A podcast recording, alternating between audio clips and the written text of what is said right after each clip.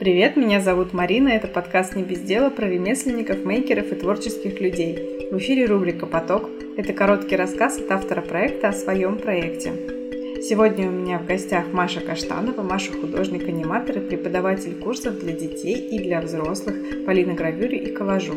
Также я напоминаю всем оставлять отзывы о подкасте, если он вам понравился. И большое спасибо всем патронам за поддержку, особенно Олегу, Ане Аниной, Анжеле и Любе. Кстати, у этого выпуска есть видеоверсия, она доступна патронам подкаста, но сейчас, пока у нас введен режим самоизоляции, все сидят дома, можно не быть патроном и посмотреть видеоверсию. Маша, привет! Привет! Расскажи, пожалуйста, сама, чем ты занимаешься? Сейчас на самоизоляции я занимаюсь самообразованием, и преподаю. Много читаю, рисую. Вообще я работаю художником.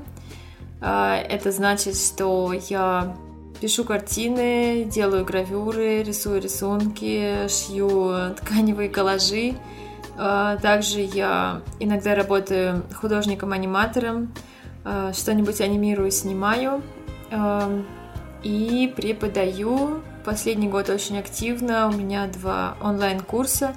1 по коллажу, 1 по печатной графике. По печатной графике сейчас в процессе, а по коллажу начнется в мае. И я вот там активно консультирую учеников, помогаю им справиться со всеми их задачами, вопросами. Вот. И до этого еще преподавала детям. Но сейчас это все перешло тоже в онлайн. А ты преподавала, получается, то есть онлайн-курсы у тебя были и раньше? Да, уже год назад, как раз примерно, мы в апреле прошлого года записали по коллажу. И сейчас уже 4-й раз будет стартовать поток. А детей ты сейчас тоже, получается, перевела мастер-классы на онлайн? Да, мы сейчас работаем онлайн. Есть такая, не знаю, как организация «Наш любимый вторник». И я там работаю еще с другими художниками, и мы преподаем детям. Такой у нас нестандартный подход. Это мы не учим каким-то классическим штукам, рисовать квадратики, кружочки, не знаю. Такое, типа современное искусство для детей. Используем современные материалы, и это часто бывает мусор. Любимая тема — ресайкл, реюз. Используем деревяшки какие-то, которые после стройки, отхода остались, картон, пакеты, обрезки какие-то. В Высшей школе экономики из курса для студентов как раз был 1 урок, связанный с мусором. Мы сделали скульптуры из мусора, склеили их и баллончиком закрасили одним цветом. Это оказался самым любимым уроком у детей. Всем очень понравилось. Слушай, а вообще детей в онлайне не сложнее учить? Потому что, мне кажется, они же там дико... Вообще дети — это какой возраст? То есть они не отвлекаются, и это не усложняется все онлайном? Поскольку дети добровольно идут на эти занятия, то все очень легко... Весело, полюбовно, очень красиво, и дети супер увлечены, и, как правило, после занятий мне потом родители рассказывают, что дети просто продолжают заниматься. 1 раз был такой, что дочка моей подруги стала звонить своей подружке, и они по зуму там что-то друг другу давали задания. Поэтому сложностей у меня никаких нету. А можешь рассказать о себе как о художнике, чем примечательны твои работы и что именно ты делаешь? В основном я работаю с коллажом, и он как-то переходит в другие области, то есть живопись у меня какая-то тоже составная. И я работаю с тканью тоже по принципу коллажа, делаю такие тканевые коллажи и их добавляю к ним вышивку. И в основном это такая... полуабстрактная работа, потому что зачастую, конечно, изображения все-таки что-то напоминают. можно там что-то все-таки разглядеть, то есть это не окончательная абстракция. Вот, и ну, это же какие-то элементы природы, вот, ландшафта, может быть, даже растительность какая-то. Это интересно и неожиданно. Слушай, а как вообще сейчас с заказами, клиентами именно в плане на художественные работы? Ну, мне кажется, что сейчас лучше. Это очень странно, но за апрель я продала работ больше, чем за последние несколько месяцев вместе взятые. И что совершенно меня удивляет, и это очень здорово. Я всегда была уверена, что человеку, ему недостаточно просто там поесть, поспать, и человеку нужна красота. И я в этом убедилась. И то есть люди в это время совершенно не жалеют денег и с удовольствием тебе что-то заказывают и покупают у тебя какие-то работы совершенно в разном ценовом диапазоне.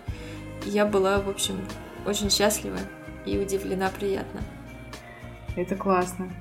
А у тебя в Инстаграме написано, что ты этичный художник. Расскажи, пожалуйста, что это значит? Я стараюсь во всей своей деятельности, в жизни, но у меня этичный подход. Это значит, что меньше покупать и использовать такие понятия, как ресайкл, реюз. Там их 5 понятий, я вот знаю, помню вот эти 2, потому что я ими пользуюсь. То есть повторно использовать и переработка. И это значит, что я для своих работ практически ничего не покупаю. Один раз в Икее купила, у них там вот ткани там продаются, да, и большой кусок, чтобы для фона у меня был. А так, у меня много друзей, которые занимаются шитьем.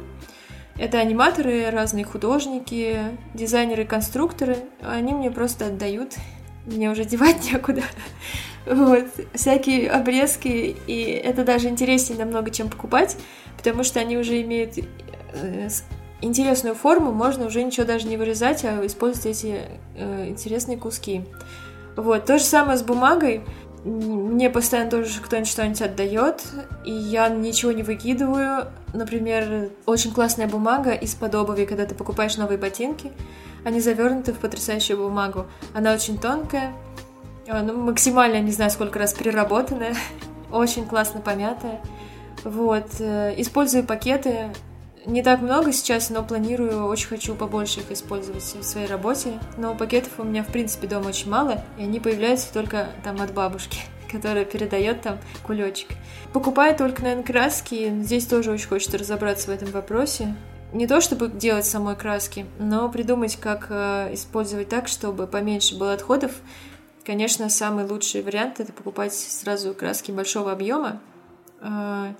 И это хорошо, когда художник знает свой набор красок, у него есть своя палитра. И вот он одни и те же цвета покупает, можно купить там литр краски, и надолго хватит. И холсты то же самое, это и картон, фанера. Мой муж, он часто столярничает, у него остается куча дерева. Иногда, конечно, хочется какой-то прям холст, тогда я покупаю, или если это картина на заказ, я тоже покупаю холст. А, еще забыла сказать про бумажные свопы, точно. Я стала проводить бумажные свопы в Москве. Не знаю, по-моему, никто не делал такого. Это тоже классная возможность принести то, что тебе надоело из твоих материалов или уже не нужно, и обменяться, получить какое-то вдохновение, избавиться от ненужного. Это классная штука. Ну, это для коллажистов уже именно получается, которые чисто из бумаги. Ну, там у нас и ткани, и какие-то и книги, какие-то странные, в общем, штуки. Ну, коллаж — это не только бумага, там, в общем, много всего. Слушай, а ты говоришь, пакеты используешь, а пакеты, получается, только прозрачные или, в принципе, любые, ну, там, из серии упаковка от замороженных овощей, что-то такое? Я не очень люблю яркие цвета, поэтому... Ну, в основном, да, прозрачные мне очень нравятся. Это очень красиво выглядит, и я их пришиваю, потому что пакеты с клеем таким не очень хорошо взаимодействуют, они быстро отклеиваются. Я их пришиваю прямо к бумаге. так чуть-чуть совсем, чтобы было незаметно. И очень красиво выглядит. Вот. Единственное, что через фотографию это сложно передавать. Сфотографировать так, чтобы был виден пакет, какой он красивый. Вот. Я почти не выкладываю работы с пакетами, но, в общем, они есть. И жду, наверное, момента, когда найду классного фотографа, сниму студию, а он мне все хорошо сфотографирует. Расскажи, пожалуйста, о нескольких проектах, которые ты очень любишь, или которых хочешь поддержать, или просто о которых хочется рассказать. Какие первые в голову пришли? Хорошо. Так, первые, кто приходит в голову? Маша Алигожина. У нее...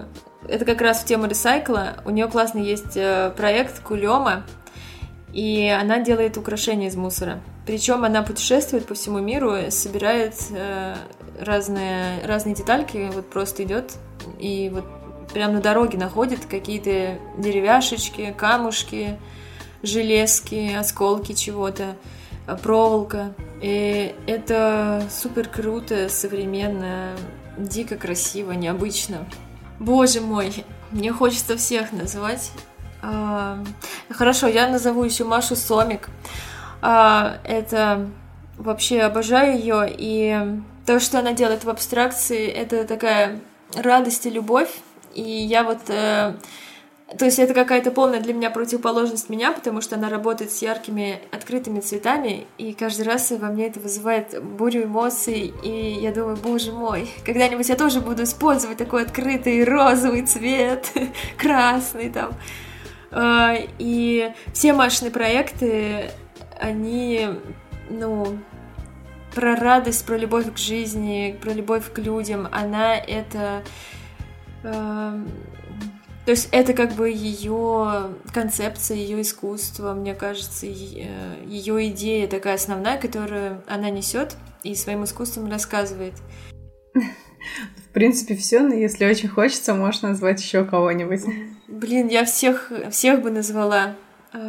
Все, на кого я подписана, моя любовь.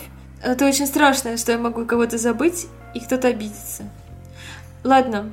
Моя подруга, художница Лиля Ниаури, у нее потрясающая живопись, и она делает потрясающие детские книжки. Моя любимая художница из Екатеринбурга Оля Езова-Денисова. С любви к ее творчеству началось мое увлечение линогравюрой. Катя Крицева – это художник, у которого прям есть очень ярко выраженный свой почерк. Она делает крутые татуировки, на мне несколько штук. А Маша Сомик тоже делает татуировки, и тоже у меня есть ее татуировка. Я знаю, кого можно, еще сказать? Я сейчас скажу два своих учителя, но они, наверное, об этом не знают. Так, это Оля Леонтьева. У нее очень классные абстракции. И еще есть художница Елена Тарутина. Она мой учитель, можно сказать, я у нее учусь, потому что я прохожу ее некоторые курсы онлайн тоже. Еще я, наверное, хочу назвать Ирину Затуловскую. Она вообще известный художник старой гвардии, можно сказать. Ее выставки проходят в Третьяковской галерее, и я у нее прям занимаюсь живописью с нашим курсом «Цех книги», который я закончила. Вот. И у нас такое маленькое объединение художников «Цех книги», где мы делаем книжки и свои личные выставки проводим.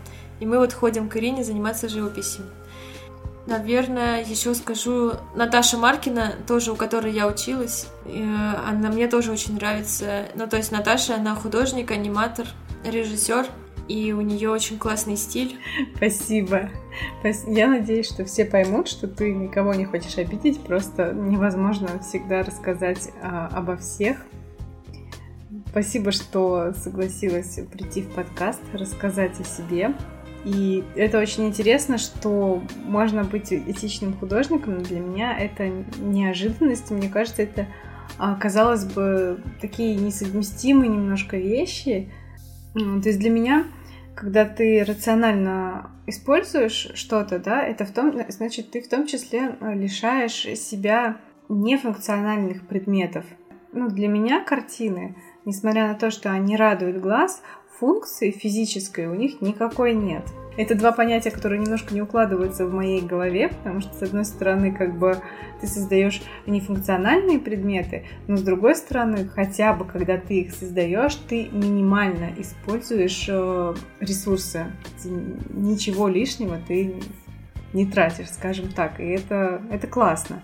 Мне кажется, это очень правильно и то направление, в котором вот именно стоит двигаться всем нам. Спасибо всем, что дослушали подкаст до конца. Ссылку на Машу на Инстаграм и на Инстаграм всех ребят, о которых она сказала, это почти все художники, я оставлю в описании. Пожалуйста, зайдите, посмотрите. Я напоминаю, что у этого подкаста и у многих других подкастов из рубрики «Поток» есть видеоверсия. Она более расширенная, и ее можно посмотреть на Патреоне. На данный момент это даже бесплатно, не нужно никакой подписки, можно просто зайти и смотреть. Всем спасибо за внимание. Пока. Спасибо, пока.